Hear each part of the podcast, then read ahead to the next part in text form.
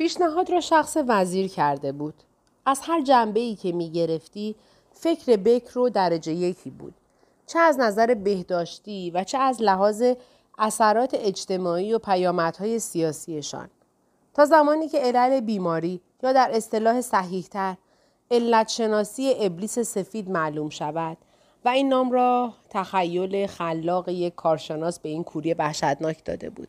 تا زمانی که واکسن یا درمانی پیدا شود که از تکرار این پدیده در آینده جلوگیری کند تمام اشخاصی که کور شده بودند همراه با افرادی که به نحوی در تماس نزدیک با این بیماران بودند میباید جمعآوری و قرنطینه شوند تا از موارد بیشتر سرایت آلودگی جلوگیری شود. و وقتی که این اطمینان حاصل می‌شد میبایست تعداد این موارد را طبق آنچه ریاضیدانان نسبت مرکب می‌دانند کم و بیش چند برابر کرد. طبق سنت دیرینه ای که از زمان وبا و تب زرد به ارث رسیده بود، کشتی های آلوده یا مشکوک به عفونت میبایست چهل روز در دریا لنگر بیاندازند. یا به زبان قابل فهم برای همه تمام این افراد باید تا اطلاع بعدی در قرنطینه بمانند. همین کلمات تا اطلاع بعدی به ظاهر عمدن اما در حقیقت به گونه مبهم توسط شخص وزیر ادا شد. چون چیز دیگری به نظرش نرسیده بود که بگوید و بعدها منظورش را روشن کرد. مقصودم این بود که این مدت می تواند از چهل روز تا چهل هفته یا چهل ماه یا چهل سال باشد. مهم این است که در قرنطینه بمانند. رئیس کمیسیون تدارکات یکانها و امنیت که فلفور برای جابجایی و قرنطینه و سرپرستی بیماران انتخاب شده بود گفت جناب وزیر حالا باید جای مناسبی برای نگهداریشان پیدا کنیم. وزیر می‌خواست بداند چه امکاناتی در اختیار دارند. یک تیمارستان متروکه داریم که هنوز تصمیم نگرفته این با آن چه کنیم. چند پادگان نظامی داریم که به خاطر تجدید سازمان ارتش خالی افتادند. یک ساختمان نزدیک به اتمام برای نمایشگاه تجاری داریم و حتی یک سوپرمارکت هم داریم که هیچ کس نمی‌داند چرا قرار است برچیده شود. به نظر شما کدام یک از این امکانات برای منظور ما بهتر است؟ پادگان ها البته از سایر جاها امنترند اما یک ایراد دارند وسعت محل مراقبت از بازداشت شدگان را مشکل و پرهزینه می کند. بله می‌فهمم و اما در مورد سوپرمارکت چه بسا با اشکالات قانونی مواجه شویم؟ مسائل قانونی را نمی شود نادیده گرفت. ساختمان نمایشگاه تجاری چطور؟ به گمانم این یکی را باید فراموش کنیم جناب وزیر. چرا؟ صاحبان صنایع خوششان نخواهد آمد. میلیون میلیون در این طرح سرمایه گذاری شده. پس ما میمانیم و تیمارستان. بله جناب وزیر. تیمارستان بسیار خوب. پس همان تیمارستان را انتخاب کنیم. به علاوه ظاهرا بهترین امکانات را هم دارد.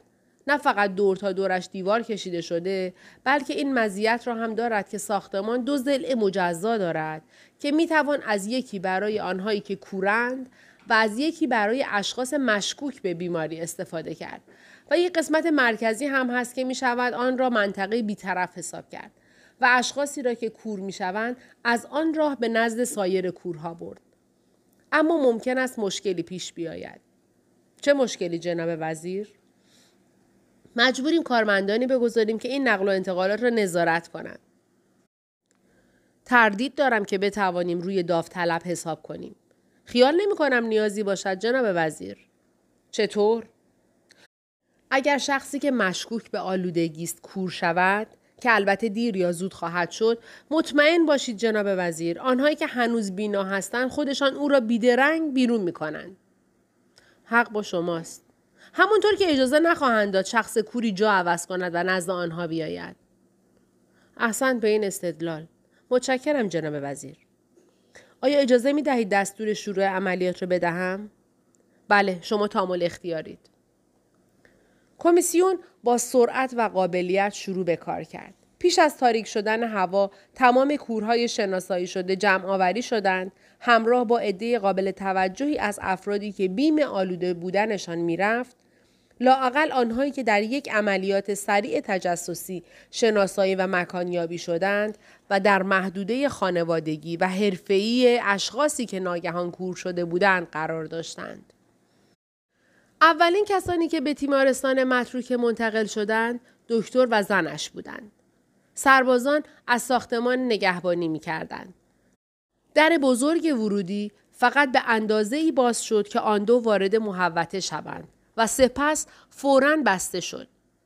تناب کلوفتی به منزله دستگیره از ورودی تا در اصلی ساختمان کشیده شده بود. گروهبان به آنها گفت قدری به سمت راست بروید تا به یک تناب برسید. با دست آن را بگیرید و مستقیم بروید. یک راست بروید تا برسید به چند پله. جمعا شش پله. داخل ساختمان تناب درشته می شد. یکی به سمت راست می رفت و یکی به سمت چپ. گروهبان فریاد زد از سمت راست بروید. زن که چمدان را با خود می کشید، شوهرش را به نزدیکترین بخش نسبت به در ورودی هدایت کرد. اتاق درازی بود، شبیه بخشهای بیمارستانهای قدیم. با دو ردیف تخت خاکستری که رنگشان مدتها بود پوسته پوسته شده بود. رو تختی ها و ملافه ها و پتوها هم همان رنگ بودند. زن شوهرش را به انتهای بخش برد. او را روی یکی از تختها نشاند. گفت همینجا بمان. من می‌روم نگاهی به دور اطراف بیاندازم.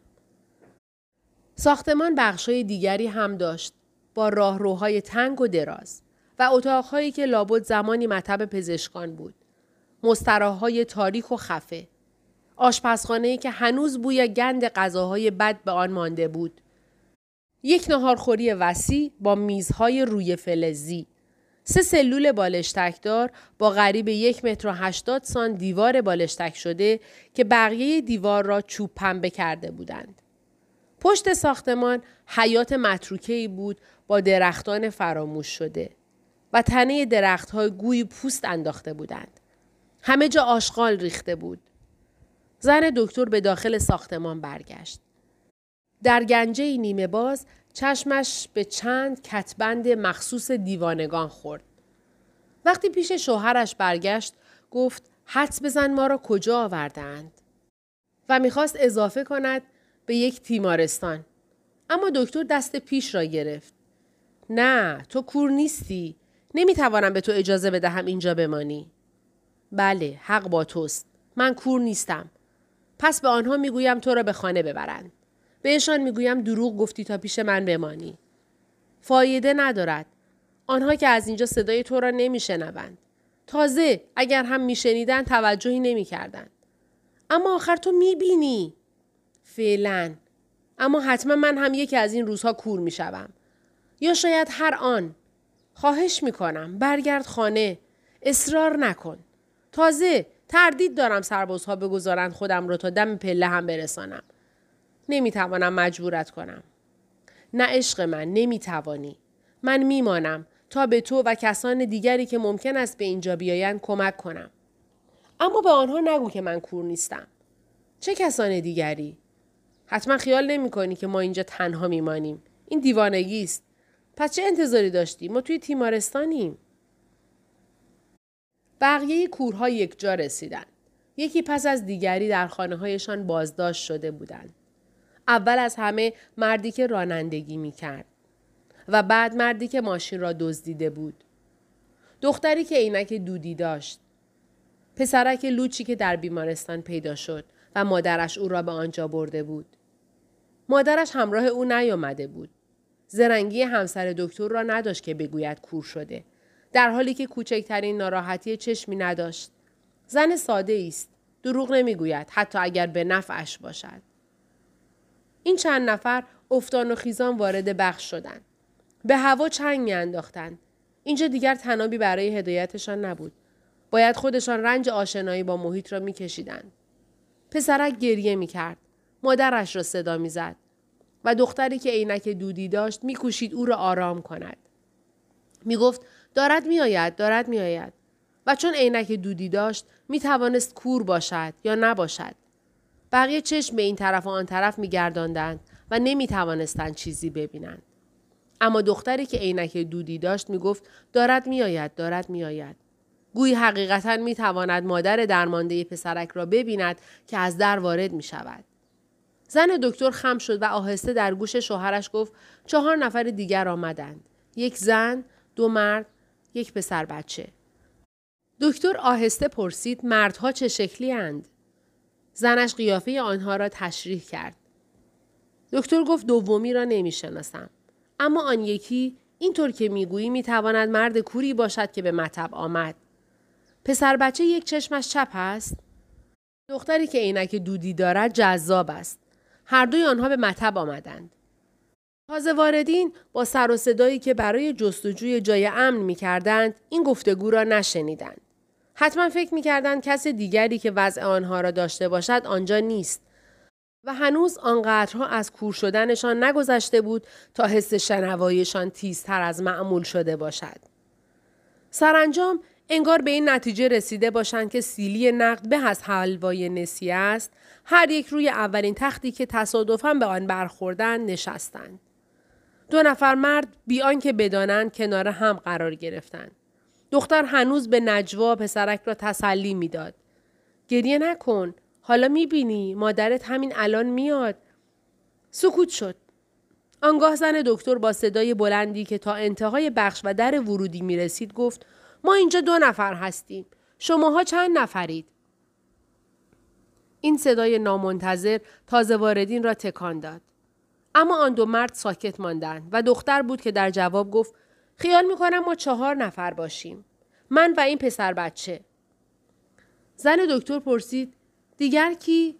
چرا بقیه حرف نمی‌زنند؟ صدای مردانه ای آهسته گفت من هم اینجا هستم. گویی مشکل می توانست حرف بزند. صدای مردانه دیگری با کچ خلقی قرید. من هم هستم. زن دکتر پیش خود گفت مثل اینکه اینها از شناختن همدیگر واهمه دارند. نگاهشان کرد. عضلات صورتشان غیر ارادی می پرید.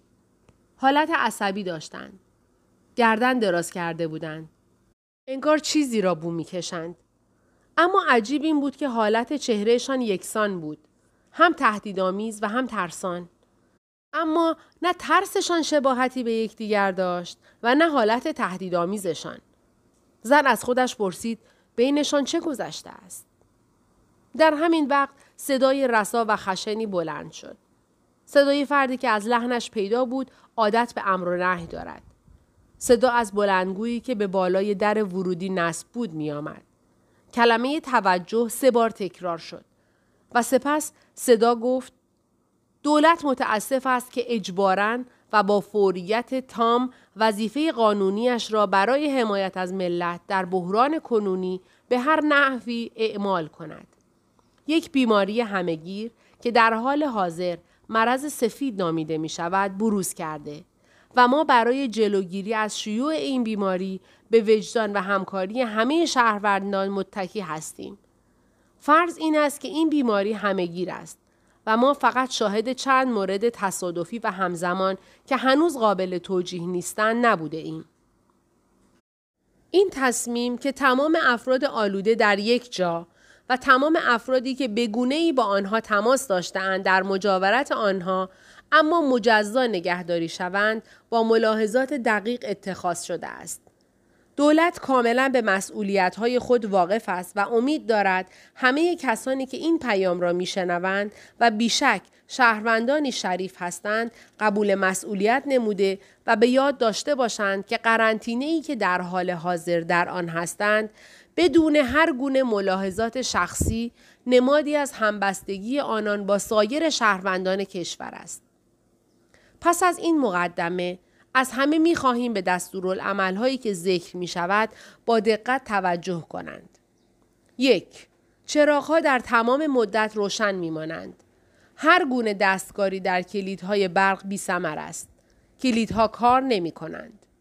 دو ترک بدون اجازه ساختمان به منزله مرگ آنی است. سه در هر بخش یک تلفن نصب شده که فقط برای درخواست تدارکات مورد نیاز نظافت و بهداشت از بیرون ساختمان است. چهار بازداشت شدگان مسئول شستن البسهشان با دست هستند. پنج توصیه می شود از هر بخش نماینده ای انتخاب شود این توصیه جنبه دستور ندارد. بازداشت شدگان هر گونه که صلاح می دانند می توانند خود را به شرط رعایت مقررات ذکر شده و آتی سازماندهی کنند. 6. روزی سه بار کانتینرهای غذا کنار در ورودی قرار می گیرند. در سمت راست و چپ به ترتیب برای بیماران و برای کسانی که مشکوک به آلودگی هستند. هفت باقی مانده غذاها باید سوزانده شود.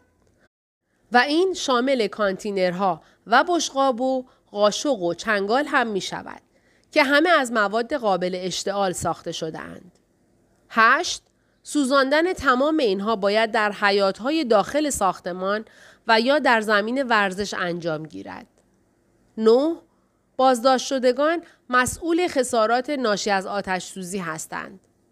10. اگر آتش سوزی مهار نشود چه عمدی و چه غیر عمدی معموران آتش نشانی دخالتی نخواهند کرد. 11. همچنین بازداشت شدگان در صورت بروز هر نوع بیماری نمی توانند به هیچ کمکی از خارج از ساختمان متکی باشند و این امر در مورد نابسامانی های دیگر هم صدق می کند. دوازده در صورت مرگ و میر به هر علتی بازداشت شدگان لازم است بدون هیچ تشریفاتی جسد را در حیات دفن کنند. سیزده تماس بین زل بیماران و زل اشخاص مشکوک به آلودگی باید در سرسرای مرکزی ساختمان صورت بگیرد. چهارده اگر افراد مشکوک به آلودگی ناگهان کور شوند باید بیدرنگ به زل دیگر ساختمان انتقال یابند. پانزده این اطلاعیه هر روز در همین ساعت برای استفاده تازه واردین پخش خواهد شد. دولت و ملت انتظار دارند همه از زن و مرد به وظیفه خود عمل کنند. شب بخیر. در سکوتی که به دنبال آمد صدای پسرک به وضوح شنیده می‌شد. مامانم را می خواهم. اما کلمات بدون هیچ احساسی ادا می شد. مانند جمله‌ای که در یک دستگاه خودکار گیر کرده باشد و نسنجیده و در وقت نامناسب پخش شود. دکتر گفت دستوراتی که شنیدیم جای شک باقی نمی‌گذارد. ما در قرنطینه ایم. کاملا منزوی هستیم و امیدی هم برای خارج شدن از اینجا نیست. مگر اینکه علاجی برای این بیماری پیدا شود. دختری که عینک دودی داشت گفت من صدای شما را می‌شناسم. من پزشک هستم. چشم پزشک. در این صورت شما باید دکتری باشید که من دیروز پیشش بودم. از صدایتان شما را شناختم. بله شما کی هستید؟ من ورم ملتهمه دارم و خیال نمی کنم هنوز خوب شده باشد. اما حالا چون به کلی کورم زیاد فرقی نمی کند. پسری که با شماست چطور؟ پسر من نیست. من بچه ندارم. دکتر گفت دیروز یک پسر لوچ را معاینه کردم. تو نبودی؟ چرا من بودم؟ جواب پسرک با لحن آزرده کسی گفته شد که ترجیح می دهد به نقص او اشاره نشود. و حق هم داشت. چون این گونه نقص ها مثل هر ناراحتی جسمی دیگری به مجرد یادآوری اگر هم تا کنون آنقدرها به چشم نمی آمدند چشمگیر می شوند. دکتر پرسید آیا کس دیگری هم اینجا هست که من بشناسم؟ آیا مردی که به اتفاق همسرش دیروز به مطب من آمد ممکن است اینجا باشد؟ مردی که در حین رانندگی ناگهان کور شد مردی که اول کور شد جواب داد چرا؟ منم. آیا کس دیگری هم هست؟ خواهش می‌کنم بگویید. ما مجبوریم تا خدا می‌داند کی اینجا با هم زندگی کنیم. پس لازم است با هم آشنا شویم. ماشین دوست زیر لب گفت بله. بله. فکر می‌کرد همین برای ابراز وجودش کافی است. اما دکتر با اصرار گفت این صدای آدم نسبتا جوانی است. شما آن مریض مسنی نیستید که آب مروارید داشت. نه دکتر، نیستم. چطور کور شدید؟ در خیابان راه می رفتم. خب چه شد؟ هیچی. همینطور که در خیابان می رفتم ناقافل کور شدم. دکتر خواست بپرسد آیا او هم کوری سفید دارد که به موقع خودداری کرد. چه فایده؟ جوابش هرچه بود چه کوری سفید یا چه کوری سیاه نمی توانستند این محل را ترک کنند. دکتر با تردید دستش را به سوی زنش دراز کرد و در نیمه راه دست او را یافت. زنش گونه او را بوسید. هیچ کس دیگری نمی توانست آن پیشانی گره خورده، لبهای کشیده، چشمهای مرده و شیشه مانند او را ببیند. چشمهایی که به نظر می آمد می بینند و نمی دیدند. پیش خود گفت نوبت من هم می رسد. شاید درست همین الان. پیش از آن که حرفم تمام شود. هر آن همانطور که به سر بقیه آمد. یا شاید بیدار شوم و ببینم کور شدم. یا وقتی چشم هم می‌گذارم که بخوابم به خیال اینکه چرتم برده. زن به چهار نفر کور نگاه کرد. روی تختهایشان نشسته بودند. اندک بار و ای که توانسته بودند همراه بیاورند کنار پایشان بود. پسرک با کیف بندار مدرسه بقیه با چمدانهای کوچکی که گویی برای تعطیل آخر هفته آماده کرده باشند. دختری که عینک دودی داشت آهسته با پسرک حرف می‌زد. در ردیف مقابل مردی که اول کور شد و ماشین دوز بی آنکه بدانند نزدیک هم با یک تخت خالی فاصله روبروی یکدیگر نشسته بودند. دکتر گفت دستورات را همه ما شنیدیم. از حالا به بعد هر چه پیش بیاید در یک مورد تردیدی نیست. هیچ کس به کمک ما نخواهد آمد. پس بهتر است وقت تلف نکنیم و سر و سامانی بگیریم. چون به زودی این بخش پر می شود. این بخش و سایر بخش ها. دختر پرسید از کجا می دانید که اینجا بخش های دیگری هم دارد؟ زن دکتر جواب داد ما در ساختمان گشته ایم و این بخش را انتخاب کرده ایم چون به در ورودی نزدیکتر است. و دست شوهرش را به علامت هشدار فشرد که مواظب باشد. دختر گفت دکتر بهتر از شما ریاست بخش را به عهده بگیرید. هرچه باشد شما دکتر هستید. دکتر بیچشم و بدون دارو به چه درد می‌خورد؟ اما شما صلاحیت دارید. زن دکتر لبخندی زد. خیال می‌کنم باید قبول کنی. البته اگر سایرین موافق باشند. به نظرم فکر خوبی نباشد. چرا؟ چون فعلا ما اینجا شش نفریم. اما تا فردا حتما بیشتر خواهیم شد. هر روز اشخاص جدیدی خواهند آمد. نمی شود انتظار داشت ریاست کسی را قبول کنند که انتخابش نکرده اند. آن هم کسی که در ازای احترامشان چیزی ندارد به آنها بدهد. ولو فرض کنیم راضی شوند ریاست و مقررات مرا قبول کنند. در این صورت زندگی کردن در اینجا خیلی سخت می شود. تازه خیلی شانس آورده ایم اگر فقط خیلی سخت باشد. دختری که عینک تیره داشت گفت من نظر سویی نداشتم. اما راستش را بگویم حق با شماست دکتر. هر کی هر کی خواهد شد. یکی از مردها یا تحت تأثیر این سخنان و یا چون دیگر نمی توانست خشمش را بخورد از جا پرید و فریاد کشید. این مردک مسئول بدبختی ماست. اگر می توانستم ببینم می کشتمش و به سمتی که تصور می کرد مرد دیگر نشسته باشد اشاره کرد. آنقدرها هم از هدف فاصله نداشت. اما حرکت نمایشیش مزهک بود چون انگشت اتهامش متوجه یک میز پاتختی بیگناه بود. دکتر گفت خونسرد باشید. هیچ کس مسئول یک بیماری همهگیر نیست. همه قربانی هستند. اگر من انسان خوبی نبودم اگر کمک نکرده بودم او را به خانهاش برسانم هنوز صاحب چشمای عزیزم بودم. دکتر پرسید شما کی هستید؟ اما شاکی جواب نداد و به نظر آمد از حرفی که زده ناراحت است. آنگاه صدای مرد دیگر بلند شد. او مرا به خانه رساند راست می‌گوید اما بعد از موقعیت من سوء استفاده کرد و ماشینم را دزدید. دروغ است. من چیزی ندزدیدم. البته که دزدیدی. هر کس ماشینت را زده من نبودم. پاداش من برای عمل خیرم کوری بود. تازه خیلی دلم می‌خواهد بدانم شاهدت کجاست. زن دکتر گفت این جر هیچ مسئله ای را حل نمی کند. ماشین بیرون است و شما دوتا اینجا. بهتر است آشتی کنید. یادتان باشد که ما باید اینجا همه با هم زندگی کنیم. مردی که اول کور شد گفت من یکی را حساب نکنید. من به بخش دیگری می روم. به دورترین نقطه ممکن از این شیاد که دلش آمد مال یک آدم کور را بدزدد. تازه می‌گوید به خاطر من کور شده است. پس همون بهتر که کور بماند. اقلا معلوم می شود که هنوز در این دنیا عدالتی هست. چمدانش را بلند کرد و در حالی که پا به زمین می‌کشید تا سکندری نخورد با دست آزادش کورمال کورمال در راهرو میان دو ردیف تخت راه افتاد و پرسید بخشای دیگر کجاست؟ اما اگر هم جوابی گرفت نشنید چون ناگهان خود را زیر باران مشت و لگد ماشین دزد یافت که برای گرفتن انتقام از مردی که موجب تمام مصیبتهایش می‌دانست تهدیدش را عملی کرده بود. در آن فضای بسته قلط می زدن و هر لحظه یکی بر دیگری مسلط می شد. گاهی هم به پایه تخت ها می خوردن.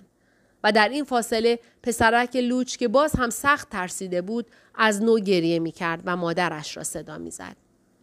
زن دکتر بازوی شوهرش را گرفت. می‌دانست که می تواند به تنهایی مانع کتککاری آنها شود. دکتر را به محلی برد که دو دشمن خشمگین نفس نفس می زدن و روی زمین تقلا می کردند. دستای شوهرش را هدایت کرد و خودش عهدهدار مرد کوری شد که قدری به نظرش آرامتر می آمد. و با مشقت زیاد زن و شوهر آن دو را از هم سوا کردند. دکتر با عصبانیت گفت رفتار شما ابلهانه است. اگر خیال دارید از اینجا جهنم بسازید کاملا موفقید. اما یادتان باشد که ما اینجا تنها هستیم. توقع کمکی از بیرون نمی‌توانیم داشته باشیم. میشنوید؟ ماشینم را دزدید. این حرف را مردی که اول کور شد و در این کشمکش کتک بیشتری خورده بود با ناله گفت. زن دکتر گفت فراموشش کنید چه اهمیتی دارد وقتی ماشین شما را بردند در وضعی نبودید که بتوانید آن را برانید شاید اما ماشین مال من بود و این پس فطرت آن را برد و معلوم نیست کجا گذاشت. دکتر گفت به احتمال زیاد ماشین باید همان جایی باشد که این مرد کور شد. دزد یکو صدایش را ول کرد که شما خیلی زبلی دکتر. بله قربان شکی در این مورد ندارم. مردی که اول کور شد انگار بخواهد خود را از دستهای او را که گرفته آزاد کند حرکتی کرد. اما خیلی کوشش نکرد. گویی فهمیده بود که احساس خشمش ولو موجه موجب برگشت ماشینش نمی شود و ماشین هم بیناییش را به او باز نمی گرداند. اما دزد به تهدیدش ادامه داد. اگر فکر می کنی به همین آسانی از چنگ من خلاص می شوی خیلی خوشخیالی. آره ماشینت را من دزدیدم. اما تو چشم مرا دزدیدی. کدام دزدتریم؟ دکتر اعتراض کرد. دیگر کافی است. اینجا ما همه کوریم و نه کسی را محکوم می کنیم و نه انگشت روی کسی می گذاریم. دوست با لحنی تحقیرآمیز جواب داد من به بدبختی دیگران کاری ندارم. دکتر به مردی که اول کور شد گفت اگر مایرید به بخش دیگری بروید همسرم شما را به آنجا می‌برد. او راه و چاه اینجا را از من بهتر بلد است. نه متشکرم. عقیده هم عوض شد. ترجیح می‌دهم همینجا بمانم. دوز با تمسخر گفت این نینی کوچولو میترسد تنها بماند. مبادا گیر لولو خورخوره بیفتد. دکتر که کاسه صبرش لبریز شده بود فریاد زد. دیگر بس کنید. دوست پرخاش کنان گفت گوشت به من باشد دکتر. ما اینجا همه مساوی هستیم و تو حق نداری به من امر و نه کنی. کسی امر و نه نمی کند. من فقط می‌خواهم این مرد بیچاره را راحت بگذارید. باشه؟ باشه اما مراقب رفتارت با من باش. اگر پارودو من بگذارند هیچ کس جلو دارم نیست. ولی هم می‌توانم دوست خیلی خوبی باشم و هم دشمن خیلی خطرناکی. دوست با حرکاتی تهاجمی و جسورانه تختی را که قبلا رویش نشسته بود کورمال کورمال پیدا کرد. چمدانش را زیر تخت سر داد و آنگاه انگار بخواهد هشدار دهد اعلام کرد حالا می‌خواهم یکم بخوابم. چشمتان را درویش کنید. می‌خواهم لباسایم را بکنم. دختری که عینک دودی داشت به پسر لوچ گفت تو هم بهتر است بخوابی. همین ور بمان. و اگر شب چیزی خواستی مرا صدا کن. پسرک گفت جیش دارم.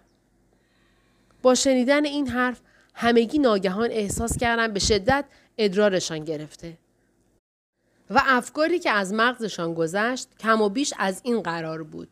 خب با این مشکل چه کنیم؟ مردی که اول کور شد زیر تخت عقب لگن گشت. اما همزمان مایل بود لگنی نباشد چون از ادرار کردن در حضور دیگران شرم داشت ولو اینکه آنها نتوانند او را ببینند اما صدای ادرار مشخص و خجالت آور است مردها حداقل از تدبیری استفاده می کنند که برای زنها امکان پذیر نیست و در این مورد شانس بیشتری دارند. دوز روی تختش نشسته بود و می گفت گندش بگیرد. اینجا برای شاش کردن کجا باید رفت؟ دختری که عینک دودی داشت با اعتراض گفت مواظب حرف زدنت باش. یک بچه اینجاست. به روی چشم عزیز جان. اما اگر مستراح پیدا نکنی همین حالاست که شاش پسر بچهت از لای لنگهایش سرازیر شود. زن دکتر میانه را گرفت و گفت شاید من بتوانم توالت ها را پیدا کنم. یادم هست بویشان به دماغم خورد. دختری که عینک دودی داشت گفت من هم میآیم و دست پسر بچه را گرفت. دکتر گفت بهتر از همگی برویم.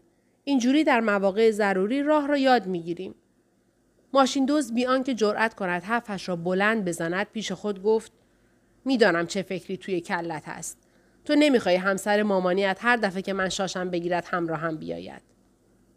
معنی ضمنی این فکر نیاز جسمانیش را کمی بیدار کرد و او را به تعجب واداشت. انگار که کوری باید از شور جنسی بکاهد. پیش خود فکر کرد خب پس همه چیز هم از دست نرفته. توی کشته ها و زخمی ها هم یک آدم زنده پیدا میشه و صحبتشان را از یاد برد و به خیال پردازی پرداخت. فرصت زیادی برای این کار پیدا نکرد. دکتر می گفت یک صف درست کنیم. همسرم راهنما می شود و هر کس دستش را روی شانه نفر جلویی بگذارد. اینجوری دیگر کسی گم نمی شود. مردی که اول کور شد به صدای بلند گفت من با این مرد هیچ جا نمی روم. به وضوح اشارهش به شیادی بود که مالش را دزدیده بود. یا برای پیدا کردن همدیگر و یا برای اجتناب از برخورد به یکدیگر به زحمت می توانستند در راهروی تنگ جنب بخورند. بیشتر به این خاطر که زن دکتر مجبور بود مثل کورها راه برود. بالاخره صف تشکیل شد. دختری که عینک دودی داشت دست پسر لوچ را در دست گرفته بود و او را راه می برد. پشت سرش دزد با زیر شلوار و زیر پیراهن می آمد. دکتر پشت سر دزد بود و آخر از همه مردی که اول کور شد. فعلا مسون از هر نوع تهاجم بدنی. خیلی آهسته حرکت می کردند. انگار به شخصی که هدایتشان می کرد اطمینان نداشتند. با دست آزادشان به عبس در جستجوی یافتن چیزی محکم مثل در و دیوار بودند. دوست که پشت سر دختر قرار داشت از بوی عطر او و افکار قبلی خودش تحریک شد. تصمیم گرفت از دستهایش استفاده بهتری کند. با یکی پشت گردن دختر و زیر موهایش را نوازش داد و با دست دیگر خیلی بیتعارف و علنی سینه اش را گرفت. دختر به جنب و جوش افتاد تا جا خالی بدهد اما مرد محکم او را گرفته بود. آنگاه دختر با تمام قدرت لگدی به عقب سر حواله کرد. پاشنه کفشش که مثل میخ تیز بود ران لخت دزد را سوراخ کرد و او که غافلگیر شده بود فریادش از درد به هوا رفت. زن دکتر برگشت و پرسید چه خبر است؟ دختری که عینک دودی داشت در جواب گفت پایم سر خورد و مثل اینکه نفر پشت سریم را زخمی کردم. خون از لای انگشتان دوست که ناله می کرد و فحش می‌داد و می‌خواست بفهمد چقدر صدمه دیده است جاری شده بود. من زخمی شدم. این سلیته نمی‌فهمد پایش را کجا می‌گذارد. و دختر چکشی جواب داد تو هم نمی‌فهمی دستهایت را کجا می‌گذاری. زن دکتر ماجرا را فهمید. اول لبخند زد. اما بعد دید زخم خیلی عمیق است. خون از ران مرد فلک زده سرازیر شده و نه آب اکسیژن دارند و نه یود، نه چسب زخم و نه تنظیب و نه هیچ نوع ماده ضد عفونی. هیچی هیچی ندارند. صف به هم خورده بود. دکتر می‌پرسید زخم کجاست؟ اینجا اینجا کجا؟ روی رانم. مگر نمی‌بینی؟ این ماده سگ پاشنه کفشش را فرو کرد توی رانم. منم پام سر خورد. دست خودم که نبود. دختر حرفش را انقدر تکرار کرد تا از فرط عصبانیت داد کشید. این حرومزاده مرا دستمالی می کرد. فکر کرده چه جور زنی هستم؟ زن دکتر مداخله کرد. این زخم باید فورا تمیز و پانسمان شود. دوست پرسید آب از کجا بیاوریم؟ از آشپزخانه. در آشپزخانه آب هست. اما لازم نیست همه برویم. من و شوهرم او را می‌بریم. بقیه همینجا منتظر بمانید. زود برمیگردیم. پسرک گفت من جیش دارم. یک کمی خودت را نگه دار و همین الان برمیگردیم. زن دکتر می‌دانست که باید یک بار به سمت راست و یک بار به سمت چپ بپیچد. سپس از راهروی تنگی که یک زاویه قائمه تشکیل می‌داد بگذرد تا به آشپزخانه که در انتهای آن بود برسد.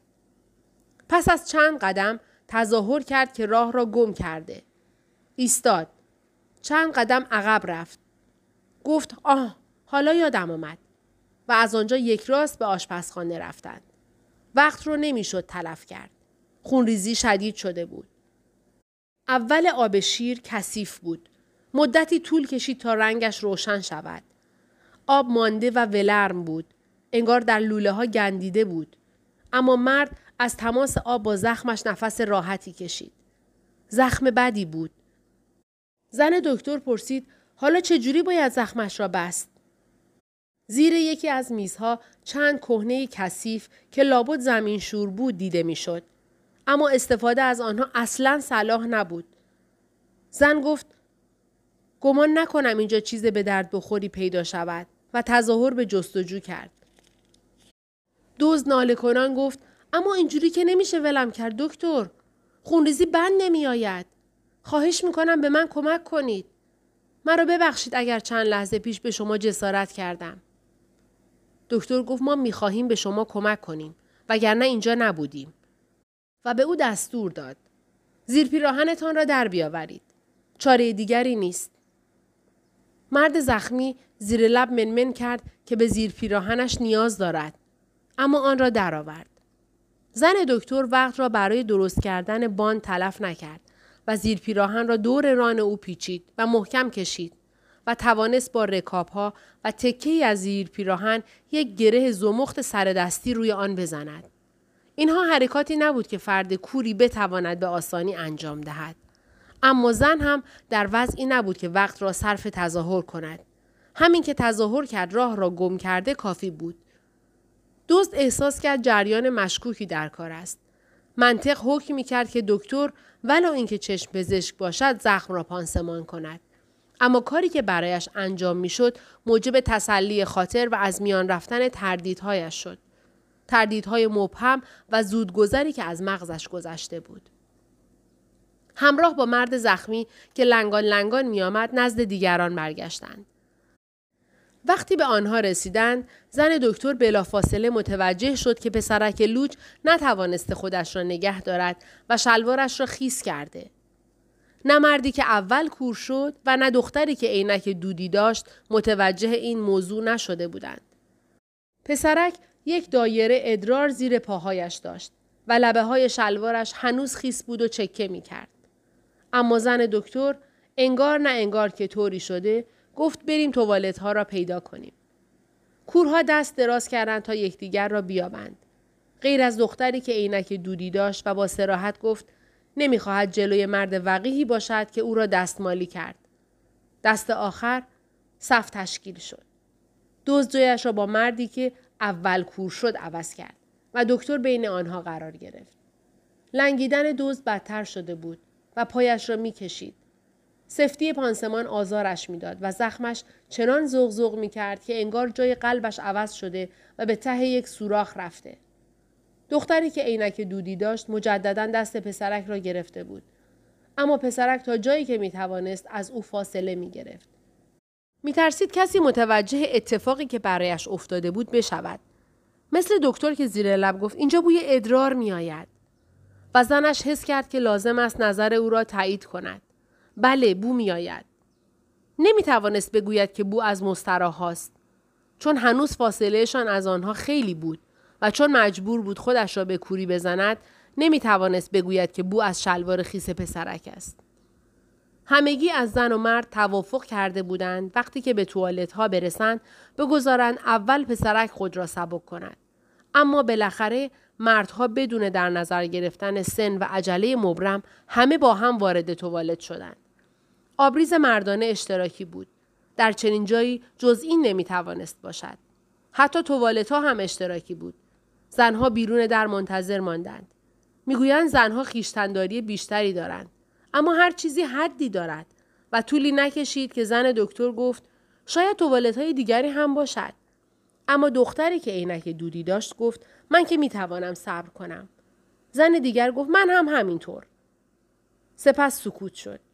بعد سر صحبتشان باز شد. چی شد که کور شدی؟ مثل بقیه. یک مرتبه دیگر هیچ چیزی را نمی‌دیدم. خانه بودی؟ نه. پس وقتی از مطب شوهرم رفتی اتفاق افتاد. کم و بیش. یعنی چی کم و بیش؟ یعنی بلا فاصله پس از بیرون رفتن از مطب نشد. درد داشتی؟ نه نداشتم. اما وقتی چشمایم را باز کردم کور شده بودم. مال من اینطور نبود. چطور بود؟ چشمایم بسته نبود. درست وقتی شوهرم سوار آمبولانس شد من هم کور شدم. شانس بود. برای کی؟ برای شوهرتان؟ اینجوری می توانید با هم باشید. در این صورت من هم شانس آوردم. بله شانس آوردید. ازدواج کردی؟ نه نکردم. و حالا هم خیال نمی کنم دیگر کسی ازدواج کند. اما این کوری خیلی غیر عادی است. آنقدر با علم منافات دارد که نمی‌تواند تا ابد ادامه پیدا کند. حالا آمدیم و ما تا آخر عمرمان همینطور کور ماندیم.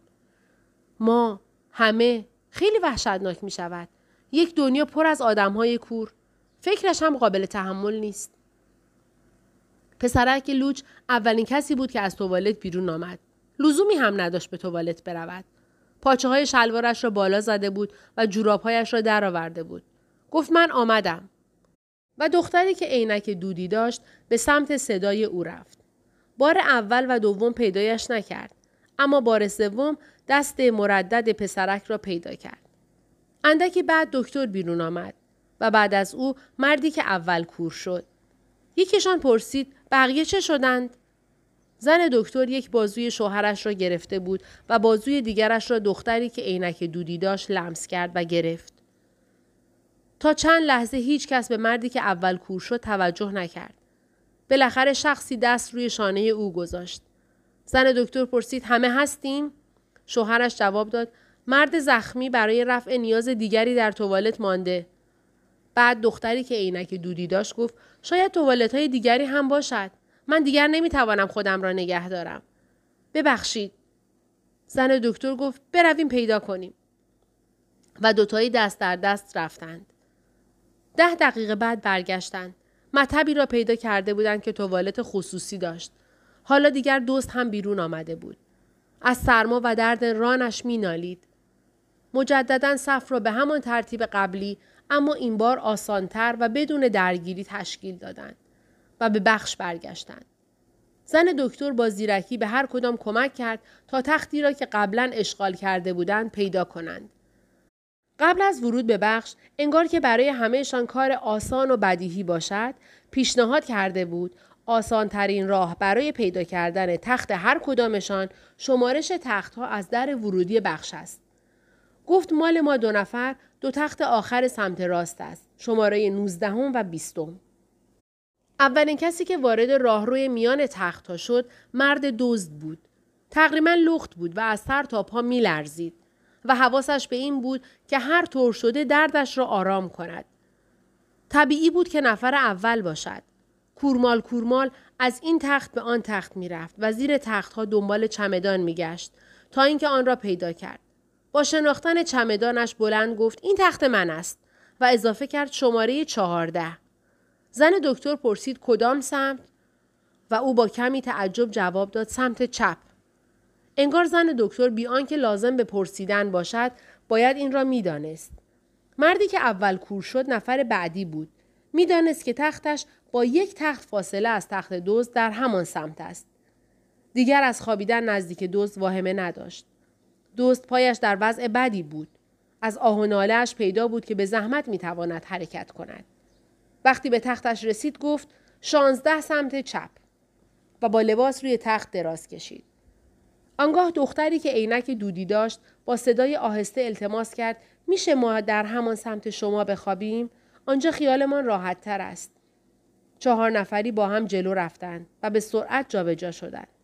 پس از چند دقیقه پسرک لوچ گفت گرسنه‌ام. و دختری که عینک دودی داشت زیر لب گفت فردا فردا یک چیزی گیر میاریم بخوریم. حالا بگیر بخواب.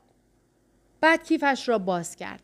دنبال شیشه کوچکی گشت که از داروخانه خریده بود. عینکش را برداشت. سرش را عقب برد و با چشمهای کاملا باز با یک دست دست دیگرش را هدایت کرد و در چشمهایش قطره چکاند. همه قطره ها در چشمش نرفت. اما با این طرز مداوای صحیح ورم ملتهمه خیلی زود التیام پیدا می کند.